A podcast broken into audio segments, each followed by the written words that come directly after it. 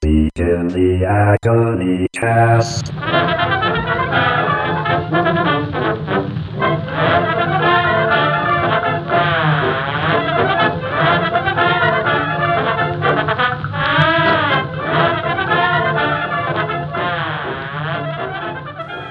Uh, bleep, blop, blort. Hey, look, it's another group of assholes who need attention. and I'm Jeremy. Ooh, ooh. I'm Nathaniel, used car salesman to the stars.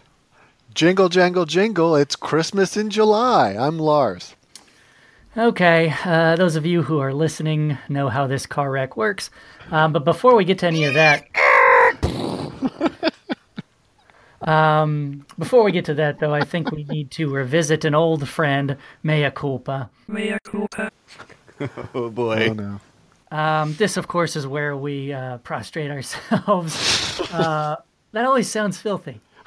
Um, because of Well, the add one to next week. Yeah, prostrate ourselves. uh, because of the uh, manifold sins we've committed in previous episodes. Um, Nathaniel, you're actually getting a little bit of a pass this time, um, mostly because in the last episode you didn't answer the question that was posed. it's uh, pretty easy to keep things on the straight and narrow when you're talking about a completely different subject. Uh, let's see. I'm kind of middle of the road here. My usual middling level of hate crime. Uh, a couple of low lights. Oh yeah, I mentioned that a uh, uh, potentially uh, little known subreddit is uh, slash r slash curvy but not too curvy. uh, you know, misogyny and fat shaming. Um, the the nadir, however, though, was Oh boy. uh, when combining a, a super team uh, consisting of Hillary Clinton, Michelle Obama, Bill Clinton, and Joe Biden.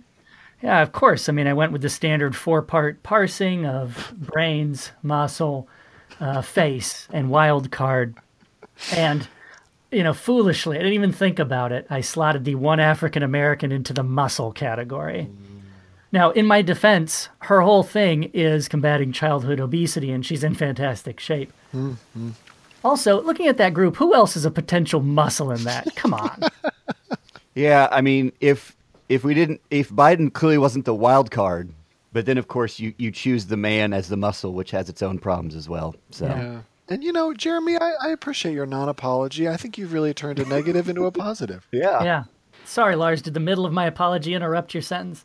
Um, I did want to say, uh, you know, those those weak statements notwithstanding, I, I, I should have been more attentive. Mea culpa. Also, boy, Lars, there really is a time to throw stones. Uh, not when you're living in a glass house, however. I don't even know where to begin with you. Um, and that's not even including the several minutes that ended up on the cutting room floor where Lars, no joke, extolled the virtues of minstrel shows in American culture. You know what? If we'd kept it in, it actually would have sounded less bad. Nope, not at all. No, no. That's one of those better to uh, think people you're racist and than to speak and remove all doubt sort of things, Lars. You know what? Uh, It's no, uh, you know, culpa. not guilty. I'm going to go with not guilty on this. Only God can judge me. Beautiful God up in the sky with his long white beard. or herself. Yeah, Nope, incorrect. maybe God's a side by side. Oh, or an, or an up and down. Indeed. Yeah. I prefer the up and down when it comes to hermaphroditic placement. Getting a jump start on next episode's Mea Culpa already. I'd like to also uh, reiterate the fact that Lars said that the evidence would exculpate him if I only kept it in. Yeah, I'm really trying to have it both ways there. Much like my favorite hermaphroditic positioning. You know what I've realized lately, quick sidebar, is uh, I think an overused trope in podcasting is when they talk about anything not explicitly meant to be discussed in the podcast, and then they apologize for their podcast that is, oh, well, welcome to our hermaphroditic placement podcast, or, oh, well, welcome to our apologies cast. I think I, I, I sometimes like that move, right? The, the podcast within the podcast joke. If they if they get off topic, they then claim that they're actually doing another inside podcast. I think I think it's a move that we need to uh, see as overused and then use ourselves as if we have a sense of comic remove from it. Agreed. Welcome to This our has been- comic remove podcast. Yes. All meta all the time. Yep. I'd like to remind listeners that the next edition of the Cusscast will be playing during the middle of this episode. So stay riveted to your Dirk Pitt seats. Is that Incidentally, Is that incidentally, good? uh, the the and our narrative that we murdered Ryan could continue this week, I guess. I mean, And Orion's dead, right? Yeah, in universe, I think he's gone. Yeah, is that canon? Is that Ryan is Oh, I'm sorry. Excuse me. I don't mean to take over this murdering Ryan podcast that we've taken. This has been Canon Check. I'm your host. Fart noise. You know, I'm going to have to edit that out. Ah, shit. Fart noise. All right. Well, those That was gold, too. those pseudo apologies were shameful in their own way. Let's uh, move forward to the two minute win it round. Two minutes, win it. Okay, uh, so our prompt for this time uh, was what is the best 80s movie never made? Uh, it looks like I'm up first, so I will give you my song and dance. Okay, so the best 80s movie never made is On Golden Pond 2. We left those octogenarians just when things were starting to get interesting. Now I'm going to pause here for a moment so the listening public can catch their collective breath. Um, this is actually a topic I know a bit about, as the 80s were my formative years. Lars, it may surprise you to learn that we even had primitive televisions back then, before Max Headroom shattered them all with his stuttering wisecracks. Uh, when I was a little older, we had a ca- we had cable and a slider box. Instead of a remote control, you used a yardstick. What an era! Coke was it. so, thanks to that and USA Up All Night, not only did I see a lot of 80s movies, I didn't see a lot of them that were never made. And basically, here's what the decade cinnamon boils down to. Screwballs at summer camps or ski resorts trying to get laid, angsty teens le- learning bullshit and finding out that homework stinks, nerds getting revenge, ninjas and muscle men and whatnot, teen nerds trying to get laid, usually at summer camps or ski resorts or something, unstoppable mass killers cutting up boobs and such. And that's pretty much it. As Sir Arthur Thomas Quiller Couch and Christopher Booker claimed, there are only seven basic plots. I listed six, but some of those sex nerds get pretty creative, so that counts double. so, the best 80s movie never made, nay, the best movie never made, can be discovered by compiling these rudiments into an eighth monolithic uber cinema. So, here it is. The movie's called Boner Patrol. Here's the pitch. Screwball nerds at a winter ski camp have 24 hours to get laid or become victims of the ski slope strangler. Don't worry, they turn the tables on those stuck up rich kids at the swanky Alpine Crest camp on the other side of the mountain, and their cadre of time traveling barbarians and samurai who are able to control animals. In the end, they learn that the real boner magic comes from within. don't you forget about me. Don't, don't, don't, don't. Fantastic. I was really excited about On Golden Pond 2, though. I was Yeah, gonna I s- feel like it was a serious bait and switch. I was going to suggest On Golden Pond 2, Cocoon 3. Fair enough. Yeah, and see, um, that that's a hilarious bit because you know I was of course pointing to the fact that they're uh, 80, um, but it was actually technically an 80s movie, so you know it works on a couple of levels there. Right. I mean, we have to assume that in the 80s they made movies for people other than teenagers. That, that, Ooh, that wasn't tough. the only demographic that existed in the 80s. I don't know. Yeah, so Boner Patrol, that's the best I've got. Um, How do the uh, how do the time traveling samurais figure in? I mean, you made you made sort of you nodded to them, but Fucking how central are they to the development of the story? Well, to be frank, they're a little bit tacked on, but every 80s movie had to have some beefcake, That's true. and I appreciate that. You know. Would the uh, samurai allow you to recapture some of the uh, racism of some of the John Hughes films? Definitely. Yeah. I mean, this is a simpler time when, you know, men were men and chicks loved hunky buns. And I think we can uh, accommodate everybody. Mm-hmm. Mm-hmm. Unless you're not a white man. Well, Then we get an issue. obviously. Okay, so that's Boner Patrol coming to a theater near you. Um, Nathaniel, why don't you uh, take it from here? Okay. Um, mine is a, a, a 80s film never made, and is actually technically an 80s film that was never made, which is the famous Eric Stoltz version of Back to the mm. Future. Good choice. And I, for one, would have loved to have seen that version. So, a quick background for people Eric Stoltz filmed for five weeks many of the scenes of Back to the Future. And Robert Zemeckis was displeased with Eric Stoltz's more serious performance, didn't feel like he was hitting the comedic notes the way that he wanted him to. So he took this to Steven Spielberg, and they convinced the company, the production company, to let them refilm the first five weeks, and they were able to wrangle Michael J. Fox away from Family Ties, which he was currently filming. So I think this would have resulted in a much more serious version of Back to the Future, which would have done several things to improve what is admittedly an already uh, solid film. Um, Eric Stoltz would have brought a steadier hand to the role Oh my god. with his experience uh, as Rocky in Mask. Um, and as we see from his more recent role starring next to uh, Jennifer Lopez, was it Jennifer Lopez? In Angel Eyes? No, not Angel Eyes. Let's not go there again. Um, Anaconda. Anybody? It's a great film that? starring. He was Eric Stoltz. It was, of course, an Anaconda. Who else would you cast in Anaconda? I saw that at the movie theater. oh boy, we'll come back to we'll or- come back to that.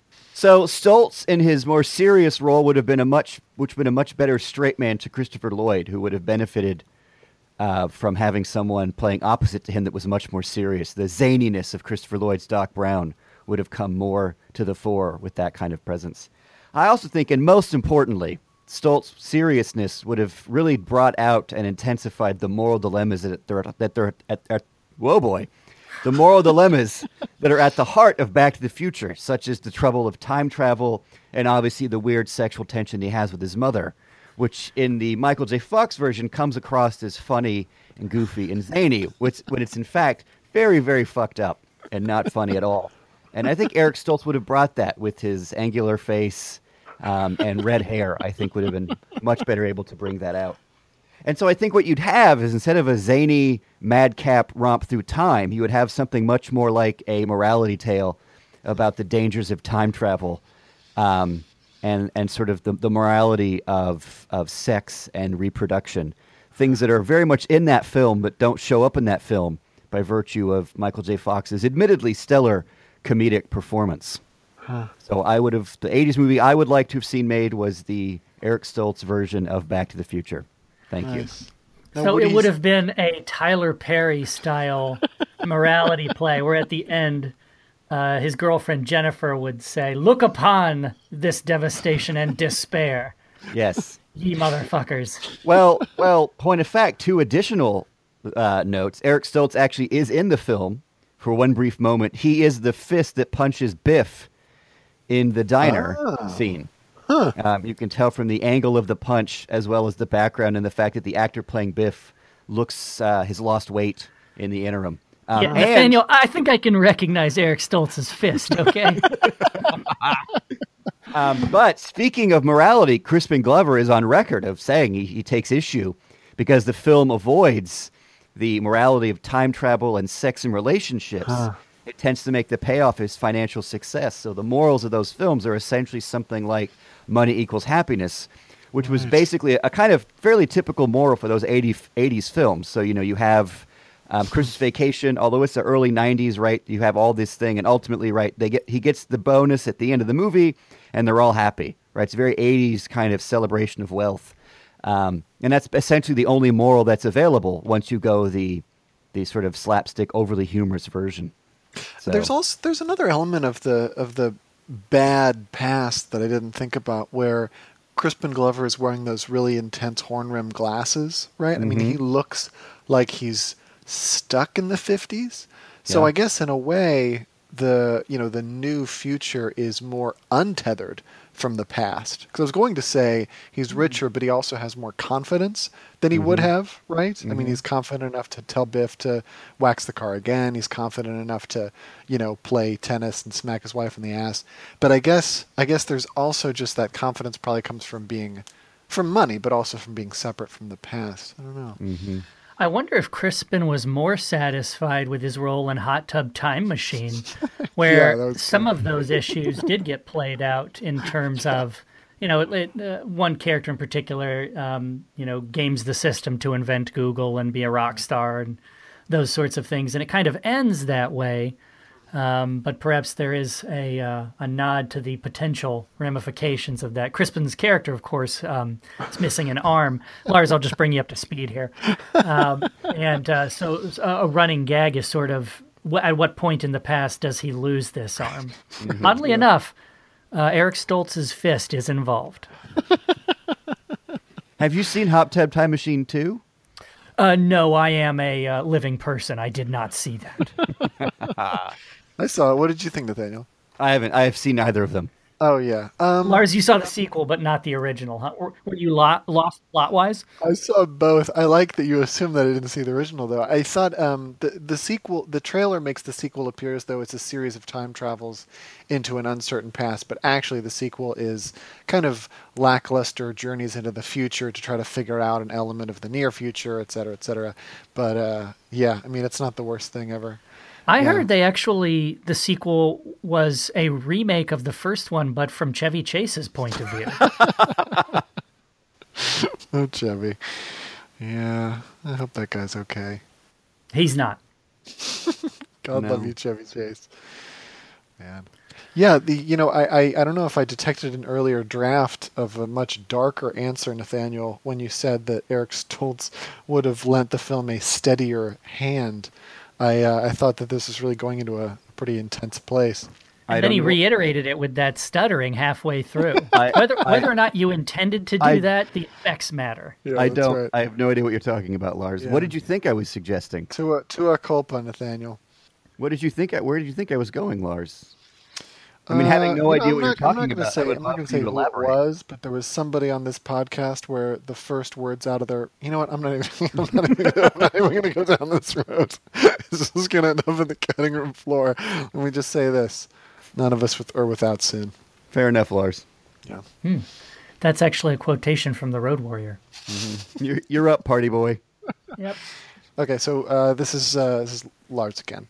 The greatest '80s movie never made is a movie called James Spader is an asshole. It's actually a documentary, and it stars James Spader, and he drives around in a DeLorean wearing a black sport coat and aviator sunglasses, just mercilessly mocking other celebrities to their faces.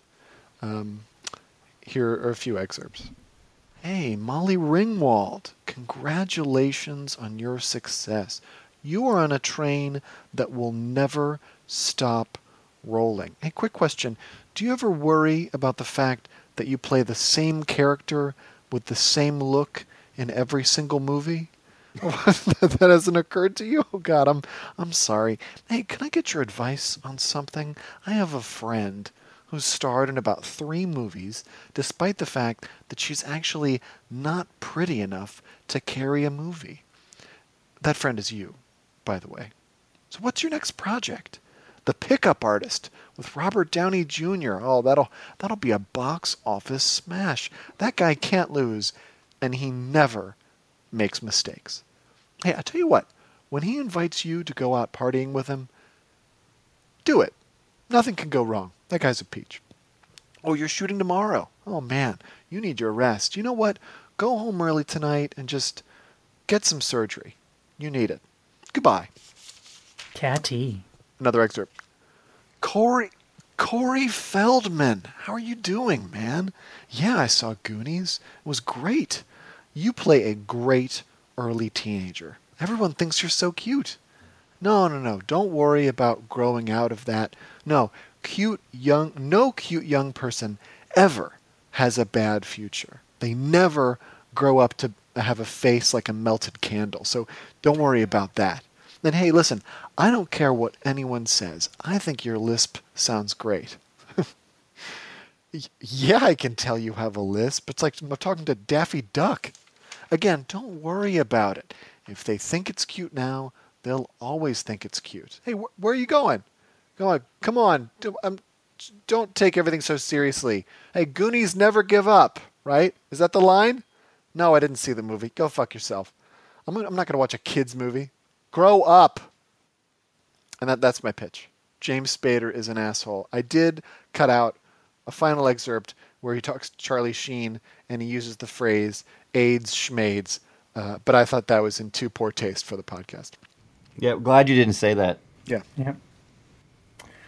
Well, that's a that's an interesting take. I'm going to tell you though, you've made one critical error, which is uh, James Spader is uh, perhaps my my favorite actor, and so Uh-oh. I'm I'm a, a connoisseur of his work.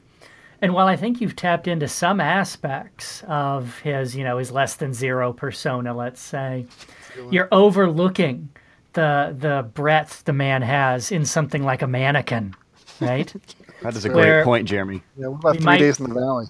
we might all remember uh, where he plays the wormy, uh, you know, underling at the uh, uh, department store, and has his, uh, you know, security guard sidekick, who would later be the uh, commandant in the Police Academy movies. Huh. No, I didn't. You know what? Mannequin. What I'm saying is that you failed to communicate his raw sexuality, his animal passion. You failed to embody that. You know what? Go watch Wolf. Take take a couple of notes, and then come back to me. He does a lot of big eye acting in Mannequin, according to Google Images. It uh, would also be ironic for him to cast aspersions on Molly uh, Ringwald's acting choices, uh, Right. given that he's one of those dudes who will do just about anything. Yeah. As soon as the check clears, he's Yeah. in love with the script. Cash those checks, Jimmy. I I don't know though. I feel like he. I feel like I think his career's had some interesting legs between, you know, Three Days in the Valley or Two Days in the Valley, whatever it was, Boston Legal, Ultron. I think he ma- he's maintained a more evergreen reputation, whereas I think Ringwald is just, well, less than zero. Oh Yeah. boy. I heard her on a podcast talking about her daughter who has, I think, some learning disabilities or something. Yikes. Interesting choice. Nothing Yeah. funny about that. Oh. Well, I mean, Stargate. It's great in Stargate. Let's face it. oh, that's right. He was in Stargate. Yeah, he was. I in wonder why he Stargate. didn't do the television series. Oh, yeah. We know he'll do television. Yeah, but they had to give it to uh, you know. I, I think that they you know MacGyver is looking for something. something Richard new. Dean Anderson always needs work. Fun fact. Yeah, yeah, Oh, yeah, that's he's who that the- is. Oh no, no, no, no sorry. I main thought, you guy. meant, I thought you were I thought you were saying Harry Dean Stanton. Yeah, Harry Dean Stanton. yeah, yep. he's a pro. That These guy's. goddamn Stargates. Yeah, Yep. avenge me. Yeah, I'm not going through that Stargate till we get this bonus situation worked out. Nathaniel, I love how perked up you got by Stargate, a middling franchise at best. Wow, he was in Stargate? Star Trek Deep Space Nine? Uh, just we just say DS9, Jeremy. Boy, does it hurt when they ask. All right, well, that'll Yeah. do it for the two minute win it round. Uh, none of them was two minutes and nobody won. Yeah, Ryan's Ryan's death is really affecting us. Oh man, it's really well. This is technically morning episodes, another forty, right? So I got to tell you, I think we finished this up not a moment too soon. I'm sweating like I stole something over here. Jeez, is my thermostat broken? It feels damp in here. do you mean your bodily thermostat? Oh no. Oh no. Tender confessions. Oh boy. oh, that's right. It's back. Like a recurrent STI. Only this burns everywhere. Tender confession. I don't want to do this. I'm being forced into it. Isn't that always the way? Tendo confesses. Mm, from Ashley Madison to the DNC, it seems like cheaters everywhere are getting hacked these days. So, our first confession is what website are you most afraid of being hacked? Nathaniel? Oh, a website that I have an account on. That I'm worried people will find out that I have an account on. No, just general fear for the state of civilization. Oh, oh. FBI.gov. You know, you can answer this however you, you want because it's going to be wrong. Hmm. PornTube. there are moments in this podcast where things get so unexpectedly real that I feel like I could cut the atmosphere with a knife, and that was certainly one of them. Simple and direct. Lars? Oh, um, you know, uh, Chuck E. Cheese webcams.com. Close. The correct answer is Club Penguin. Tender confessions. And hey there, Black Hats. If you want something to hack, let's start with Lars's circumcision. Next confession, tell us. What's the last lie you told? Nathaniel? Uh, when I thanked Lars for our years of friendship. You know what? I'm just fuck you, fuck you, Nathaniel. We're friends. God damn it. You know what? Fine. All right. n- Sorry, Jeremy. What's next? Jesus. Mm, I love the tension, but both answers are wrong.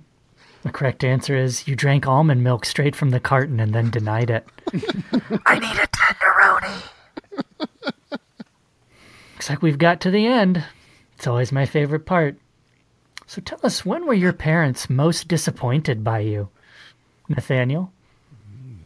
I think five minutes after I was born. I'd like to be in that room. Lars? Uh, we took a long road trip a few weeks ago, and I played them all the Agony Cast podcasts. they would have been upset, but for the. I mean, I couldn't tell if they were upset. They were already dead. Wait till this gets published. Tender confessions. the correct answer is now. Always and forever right now. Well, as usual, I'm finished early. I'm gonna go hang around the Porta Johns at a James Taylor concert. Just see what happens.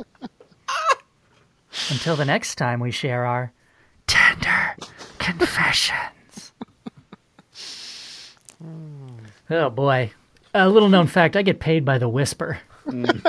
Clearly. All right, so moving on to our uh, speed round.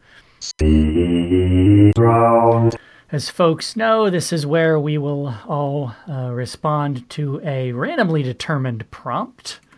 It looks like our first prompt this week is What are some words added to the dictionary in 2016?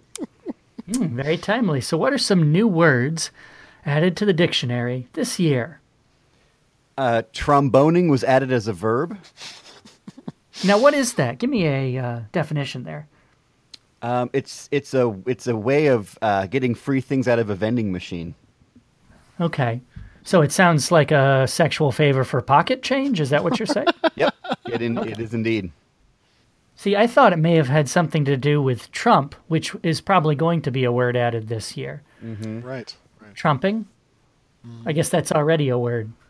Well, they're going to add a definition, so it won't necessarily be just about cards, playing cards anymore. Right. Now, here's a thought. If there is a a verb or an, a word, let's say, that gets associated with Trump, what would it be? See, my thought would be it's when you go into a situation that anyone else would easily uh, win, easily become the victor, right? Right. Um, but your flaws are so significant that um, you're the only person for whom uh, loss is an option. That's good. I I, feel that. like uh, I feel like bluff bluff could become a synonym with uh, with Trump, which is doesn't really work for cards, but works for the man.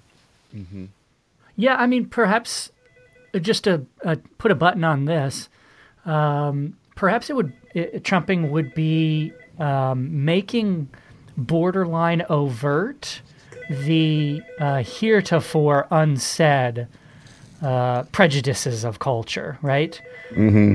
So hang up that goddamn phone before I stab somebody. Is that is that J- is that the Lord and Savior calling you, Nathaniel?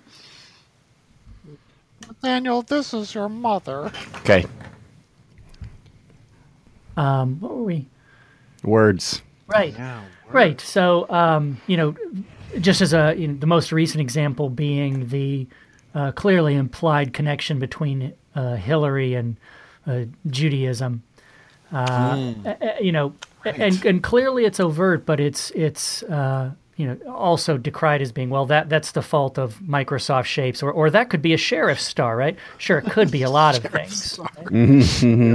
That's right. I guess I think I mean yeah, trumping could be uh, like really not doing a lot of research on something. I mean, trumping could be it'd be great if trumping became the word for you know uh, passing on a link without looking at it. Right. I mean, that's a great that's a great Sure. word. Ooh, I like that. I have another word I'd like to. I think is going to will will go into the dictionary. Is the the the the, the word front lash, Okay, which is when you you respond to the backlash before the backlash actually happens. Oh yeah, yeah, yeah, yeah. Right. Okay, I, I I think I have to answer this, guys. Yeah.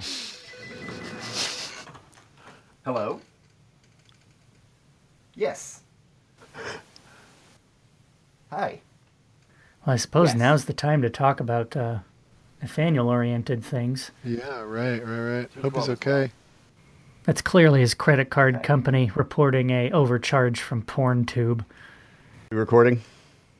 There we Yes. go. Uh, I want to propose frontlash, which is the. What is uh, that? Thanks for asking, Lars. A frontlash is when someone responds to backlash that hasn't yet happened. So it's an overly defensive posturing where you imagine what the backlash will be, and then you cut that backlash backlash off at the pass with what is called frontlash. Interesting. So, right. I know people are going to say this Right. when I post this, but they're wrong for these reasons. And that is frontlash. Hmm. it probably is particular to social media because all probably any form of communication where the responses become so pat that they're pretty predictable. And so you can can basically predict what the backlash will be when a post comes out. And so you basically just skip ahead a step and respond to the backlash that you know will invariably come. And essentially how that backlash will be phrased. Do you respond to it? I guess you have options, but do, do you respond to it by providing a rebuttal in your argument or by uh, saying, oh, and don't even get me started on, right. you know? Yeah, it's not so much a rebuttal in the same way that backlash isn't actually a rebuttal either. It's a kind of much more emotive performance. Oh, that's interesting. Also, frontlash kind of sounds a little filthy, which it has It that really going does. for it. Yeah, yeah, yeah, yeah. S and M. Yeah, I was thinking. Uh, I feel like I mean, Facebook launched their live system, right, where things can be happening live and then broadcast. Maybe living could become a verb this year. I'm thinking along the lines of something like FOMO, which has become a colloquialism, right? What about um, what about FOSO, fear of screen off? Right? Uh-huh. If you're not s- staring at a glowing rectangle, you get the you get the prickly heats. Right. And And, in do. English, it means pit, translated from Spanish. Well, that's a that's a feather in its cap. Yeah. Yeah, I think that I think that sounds yeah, fear of screen off. I think that's probably true. Ugh, Jesus, all that stuff about technology being addictive is pretty I don't know what to do other than ignore it and go back to my screens. hmm That's what I do. Wow, these modern inventions, right? Uh-huh. Am I right, folks? Uh huh. How about is po- Modern wonders or modern blunders? is podcasting in the dictionary yet? Oh, that's a great one. That's not going to be up to us. Hmm. None of this is up to us. It's in hmm. Urban Dictionary, although it's hmm. the third definition. I'll, I'll give you a couple chances to guess what the first two are. Is nothing sacred? Urban Dictionary. All right, any other words that uh, are going to come out of 2016? 2016. We can also predict words, right? Words that have not yet come Yeah, into that's right. I would right. assume. Yeah. I think What Jeremy about- had something funny. No, I, no, I, I didn't, but I did have. What about Celebra Live, which is the few celebrities that live through 2016 will be marked as such, Still alive. Or s- Survivorities. No, So, of course, David Bowie is a part of that, as as is Alan Rickman. They have to live. They are alive, right? Ah, that's right. oh, According Ah. to some of us. I think we're According split to on that. some of us. Yeah, as a as a group, we are. We have not yet determined that. I don't remember if I won that one or not, and that's what determines which truth stands. That's canon. Yeah. Speaking, we're back to canon talk. DJ Oh, wow. fart noise. Coming up on the Cusscast. How will they get out of the Sahara Desert? that really is our primary Clive Cussler. Why are go-to. they still being choked by an anaconda? It doesn't make sense. The weather is dry, but the action is slick. Cuss Hot, hot. I'd like to see the 80s movie uh, Dirk Pitt, played by Eric Stoltz. It's basically Anaconda, but a much lower budget. Jon Voight was also in Anaconda. and I think nice he, should be in, he should be in this one as well. Oh, that's good. Yeah. Would he still have that weird accent? I Yeah. kind of saw that. Uh, I uh, quite explicitly saw that at the theater, but kind of on a date, and it was the girl's choice. Did she? Was she a real anaconda? Is that a thing? Did your Anaconda want some? It had buns, hun. yeah. I should point out I am married to someone else at this point. Yeah. no, obviously. Oh, so it wasn't. It wasn't her that. uh It wasn't your wife. That it was It the was- date. no, my wife did not suggest we go see Anaconda at the movie theater. My mom went, once went on a first date, and the fella took her to see Deliverance. Wow. Did he try the popcorn trick? Yeah, there was no follow up. Oh boy, and at what point? Was it his? Was it his choice or hers? No, he was the popcorn trick was poorly timed. Well, I can kind of see his point. It's like Burt Reynolds, Ned Beatty. Yeah, Those right. are a couple of slices of beefcake. And you know, back in those days, we didn't have your internets, your world wide oh. webs, your YouTubes. We didn't know what the movie was about. No one knew yet. No one knew. No, it's just a famous novel by James Dickey. I, I once a similar situation. Um, uh, th- this is a movie's a slightly more obscure. Do you, are you guys familiar with Pink Flamingos? Yeah. John Waters film. Yeah, the, the same same uh, situation where we'd kind of heard about this. I mean, you know, this was well past its theatrical release, if it had one. Um, but we'd uh, uh, heard about this film, and we were in Austin, and we were like, "Oh yeah, they're playing it at a theater." She and I and one other person, who of course sat right behind us, right behind us.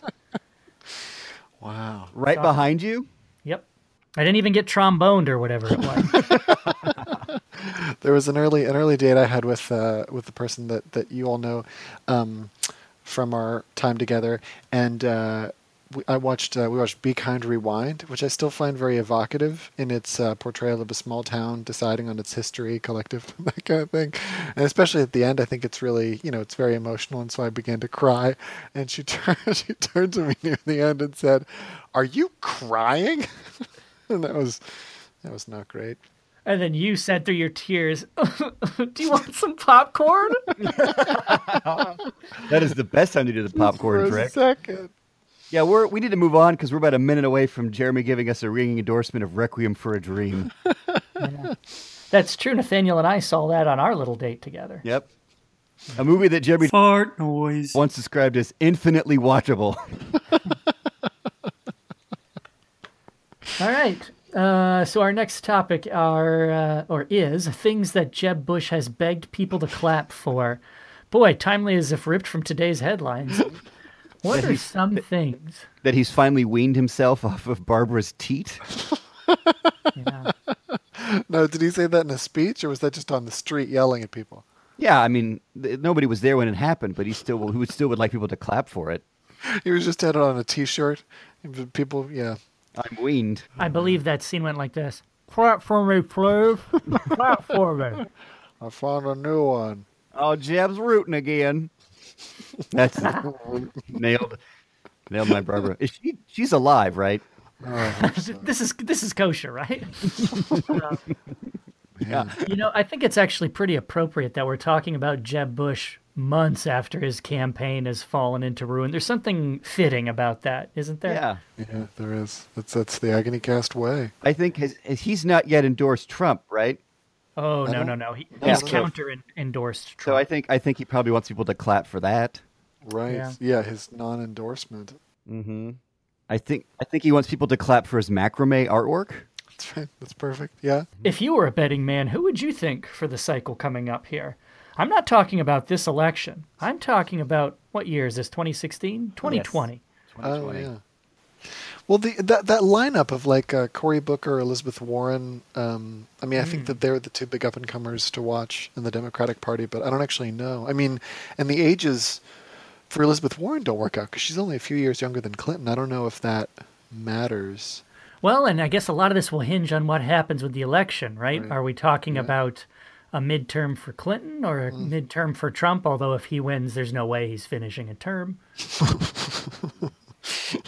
Jeb also recently was potty trained for the first time, so I think we should all clap for that. Yeah. I'm noticing a theme with your response. Um, I, you know, you know what my theme is? Sticking to the fucking topic is my theme. I think one time Jeb Bush um, was actually allowed by George W. Bush to get the crowd riled up at a Rangers game. So he did ask people to clap for this, the hometown sports team. Although he kind of botched it a bit. I have some rough cut YouTube video and he's clapping and shouting, Come on, give it up for the Rangers. What are you, a bunch of pussies? Come on. The one time George let him pin him when they were wrestling. Okay, so those are uh, things Jeb Bush has begged people to clap for. All right, to finish us up here, uh, what is the latest controversy from a Hardee's or Carl's Jr. commercial? I don't even understand this question. what, what, what was the original controversy from a Hardee's Carl's Jr. commercial? Does anyone forget- know? I think it was their sort of objectification of women. They seem to be very aggressive in that regard. Okay. I just thought maybe, you know, showing the food they produce was about borderline oh, hate Oh, I, crime. I think the ongoing controversy is is that they they act as if the food is somehow edible. Right. Right. Yeah, that's right. Uh, in some uh, in some places they've combined with uh, Green Burrito, I think, uh, which is sort of a Mexican chain. I think that's the Carl's Jr. especially. So uh, perhaps their attempt to be healthy is uh, is a new controversy. I'm still not clear what the difference between Hardee's and Carl's Jr. is. I mean, that's that's never been resolved for me in a satisfactory way. I think it's the same place. It's just different names in different regions, right? Yeah, that's right. I guess that's satisfactory. Yeah, yeah. Here in the, They've here in been the West- preying on you. Here on the West Coast, there's all this crazy stuff. There's um, Edy's is called Dreyer's, um, for some reason I can't determine, and Hellmann's is referred to as best foods, like mayonnaise. Are you pulling these off the top of your head?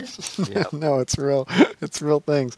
Everything else is the same. All the packaging and everything else, the font. It's just the words are different. It's In, no, no, I, b- I believe the veracity of your claims. I'm just stupefied that you had the different product names of mayonnaise ready to go at a moment's notice.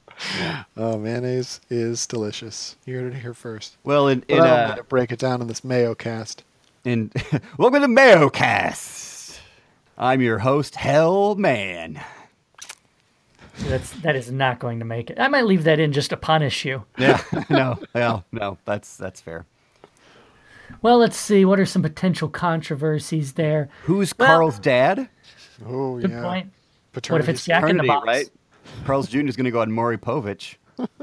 he looks nothing like that that guy from Jack in the Box. Yeah, he doesn't have a cartoon face. Is the Liar. Burger King Carl's Jr.'s dad? Oh. And his Yeah. mom is, of course, probably either the Dairy Queen Or Wendy's. or Qdoba. Oh, poor Wendy. Oh God, Go that's the, it didn't go the obvious route, huh? no, no, I no. also prefer Wendy's because it's plural. Yep. I think technically it's possessive, but I, I want to believe that uh, a burger man has multiple mothers. I There's, think there's I more think, than one Wendy. I think there's something very, very unnecessarily lascivious about making Wendy the mother, as she appears to be one of those ageless children, like uh, Yeah. Kirsten Dunst in the. yeah, Vamp- but she's Interview with the also vaguely sort of 19th century where women, you know, were already had several children at the age of 18. Well, that's okay. So you're so to go back to Jeremy. Jeremy, you're suggesting that Carl's Carl was raised in some sort of creche style family situation. I think that's obvious, don't you? it is now. Oh, here's a life hack, mayonnaise boy. Did you know that uh, Wendy's, that little icon in the frill of her shirt, it says mom? Oh, Think no. about that. So was Wendy's his mother? Was Wendy Yeah. his mother? D- d- uh, you're too young to remember this, Lars, but uh, Dave Thomas, the founder of Wendy's, used to do his own commercials. That was Yeah. a great idea. To quote to quote a more a more recent Fergie song, "Milf Milf Milf Money," What, what does that have to do with this? because Wendy is, is as a as a milfish character. Caligula, I think you're confusing ap- two appetites. This is. We're suggesting that she has children. She is neither supposed to be. She is always childlike, never matronly. So I don't know if that MILF category applies. But it says mom right on her. Yeah, she's literally stamped with it. Yeah. Respond, respond to that, cool whip. You know, you got me there. Yeah. That kind Oh, of cool. recalls. Uh, um, so Dave Thomas did do his own commercials, and I believe Wendy's is named for his mother, if I'm not mistaken. That would explain the mom tag. Um, but then remember how? Or no, wait. I guess it's his daughter because wasn't the real Wendy briefly their pitch man? Do you remember that? Yeah, I kind of. I thought I It was, you know, a not middle aged, but you know, um, not a, a young woman, and I believe she had red hair, and I think she was the actual Wendy. And then they, Yeah. I believe she had red hair. I'm not confident enough to confirm that, so I'm just going to say I believe she had red hair. That sound familiar. Was that that was that was after Dave Thomas died from a heart attack? Oh, well after, yes. This is in uh, this is in your memory, Lars. I actually wore for two days a black armband after after Dave Thomas died. Soaked with grease. Yeah. Although there's nothing new about that for your clothing.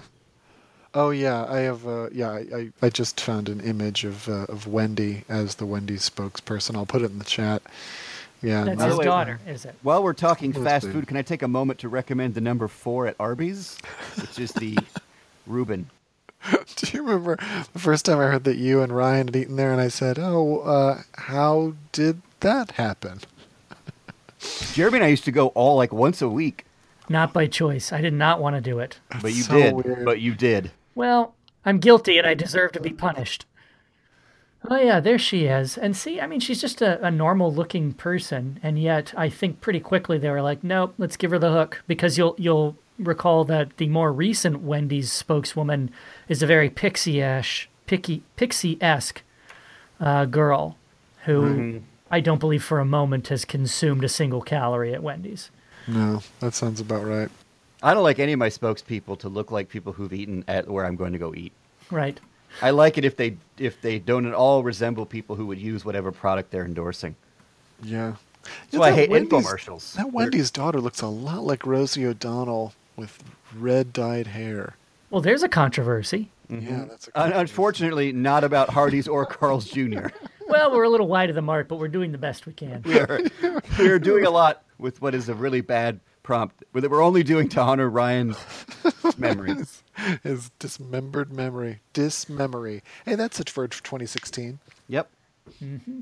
on it for all the for all the Facebook pages for dead people. Oh yeah. Yeah, mm. all right. So, a g- good addition to a comedy podcast. So, on that note, why don't we turn to our final resting place, the vote? Vote. Vote. Vote. Vote. Um, let's see. Voting's always weird when we've got three people. I guess just vote who for whomever you want, including yourself. Um, let's see. I'm going first. Nathaniel, I liked what you had to say, but um, I think you lost a little bit because you are piggybacking off um, an existing fantasy, right? We all know about the uh, the Eric Stoltz um, Back to the Future. It's not going to happen. Um, so I think that that maybe took away a little bit, although I, I, I did like your response. Um, Lars, uh, uh, I'm thrilled that you brought up James Spader. Um, he's uh, also on my, my list of people um, that I would copulate with, um, even now, I think. More so now because he'd be more grateful. Oh yeah. But um, because of that, um, I, I don't think you did him full justice. Um, and I can't, in good conscience, vote for myself. I'm going to go with Ted Cruz. throw the, throw a couple votes that guy that way, guy's way. Uh, let's see, Nathaniel, who's who are you voting for? Uh, I'm going to vote for me from you. What? What? All right, I'm voting uh, for myself, but on behalf of Jeremy. Oh, that's Fair perfect. Yeah, yeah. Okay, got it, got it. Uh, I mean, in the interest of a quorum, I'm very interested in voting for uh, for Nathaniel, but my vote was going to be for, for Jeremy. So I don't know if that's it might be a three way tie. Hmm. well, you know what we do in those situations. Electoral college. yeah. Um, we hope that things straighten out in Florida. I think Jeremy is a more populous state, so I think Ted Cruz wins The Electoral College. I think that's right. Power of editing. Fart noise. Well, uh, then let's um, let's My sel- vote's basically the western half of Nebraska. let's then select a topic that uh, Ted Cruz himself would approve of. How about which subject should the next season of Serial cover? Serial the podcast, not cereal the breakfast food. I'm assuming. Yeah, What subject should the next season of Serial cover? Because as we know, cereals are routinely rolled out as seasons. Right. Well, By the way, what, what was your favorite season of Cheerios, Jeremy? Honey Nut, I suppose. I know a lot of people are going to say chocolate, but come on, you're eating Cheerios for Yeah, chocolate Cheerios. I mean, frosted Cheerios are pretty uh, pretty edible. Those actually are pretty good. I did have a friend. I, I, I used to eat those a box at a time. I had, I had a friend who uh, brought home eggnog ice cream to his family uh, around Christmas, and uh, and they were like eggnog. Oh, that's gross. How could you eat eggnog ice cream? And he responded, uh, "It's the new seasonal flavor." But when he told me the story for years, I thought he said, "It's a new season of flavor." And so I, I really I like that Both of positivity, those work. and I like the idea that we would talk about cereal next time. But we can talk about the podcast if you wish. Okay, so you can expect a lot more thrilling yarns about frozen dairy treats in the next edition of the Agony Cast. Until then, I don't know. All right, that's it. Have we Nice. lost? Have we lost Lars again? Are you fucking kidding me?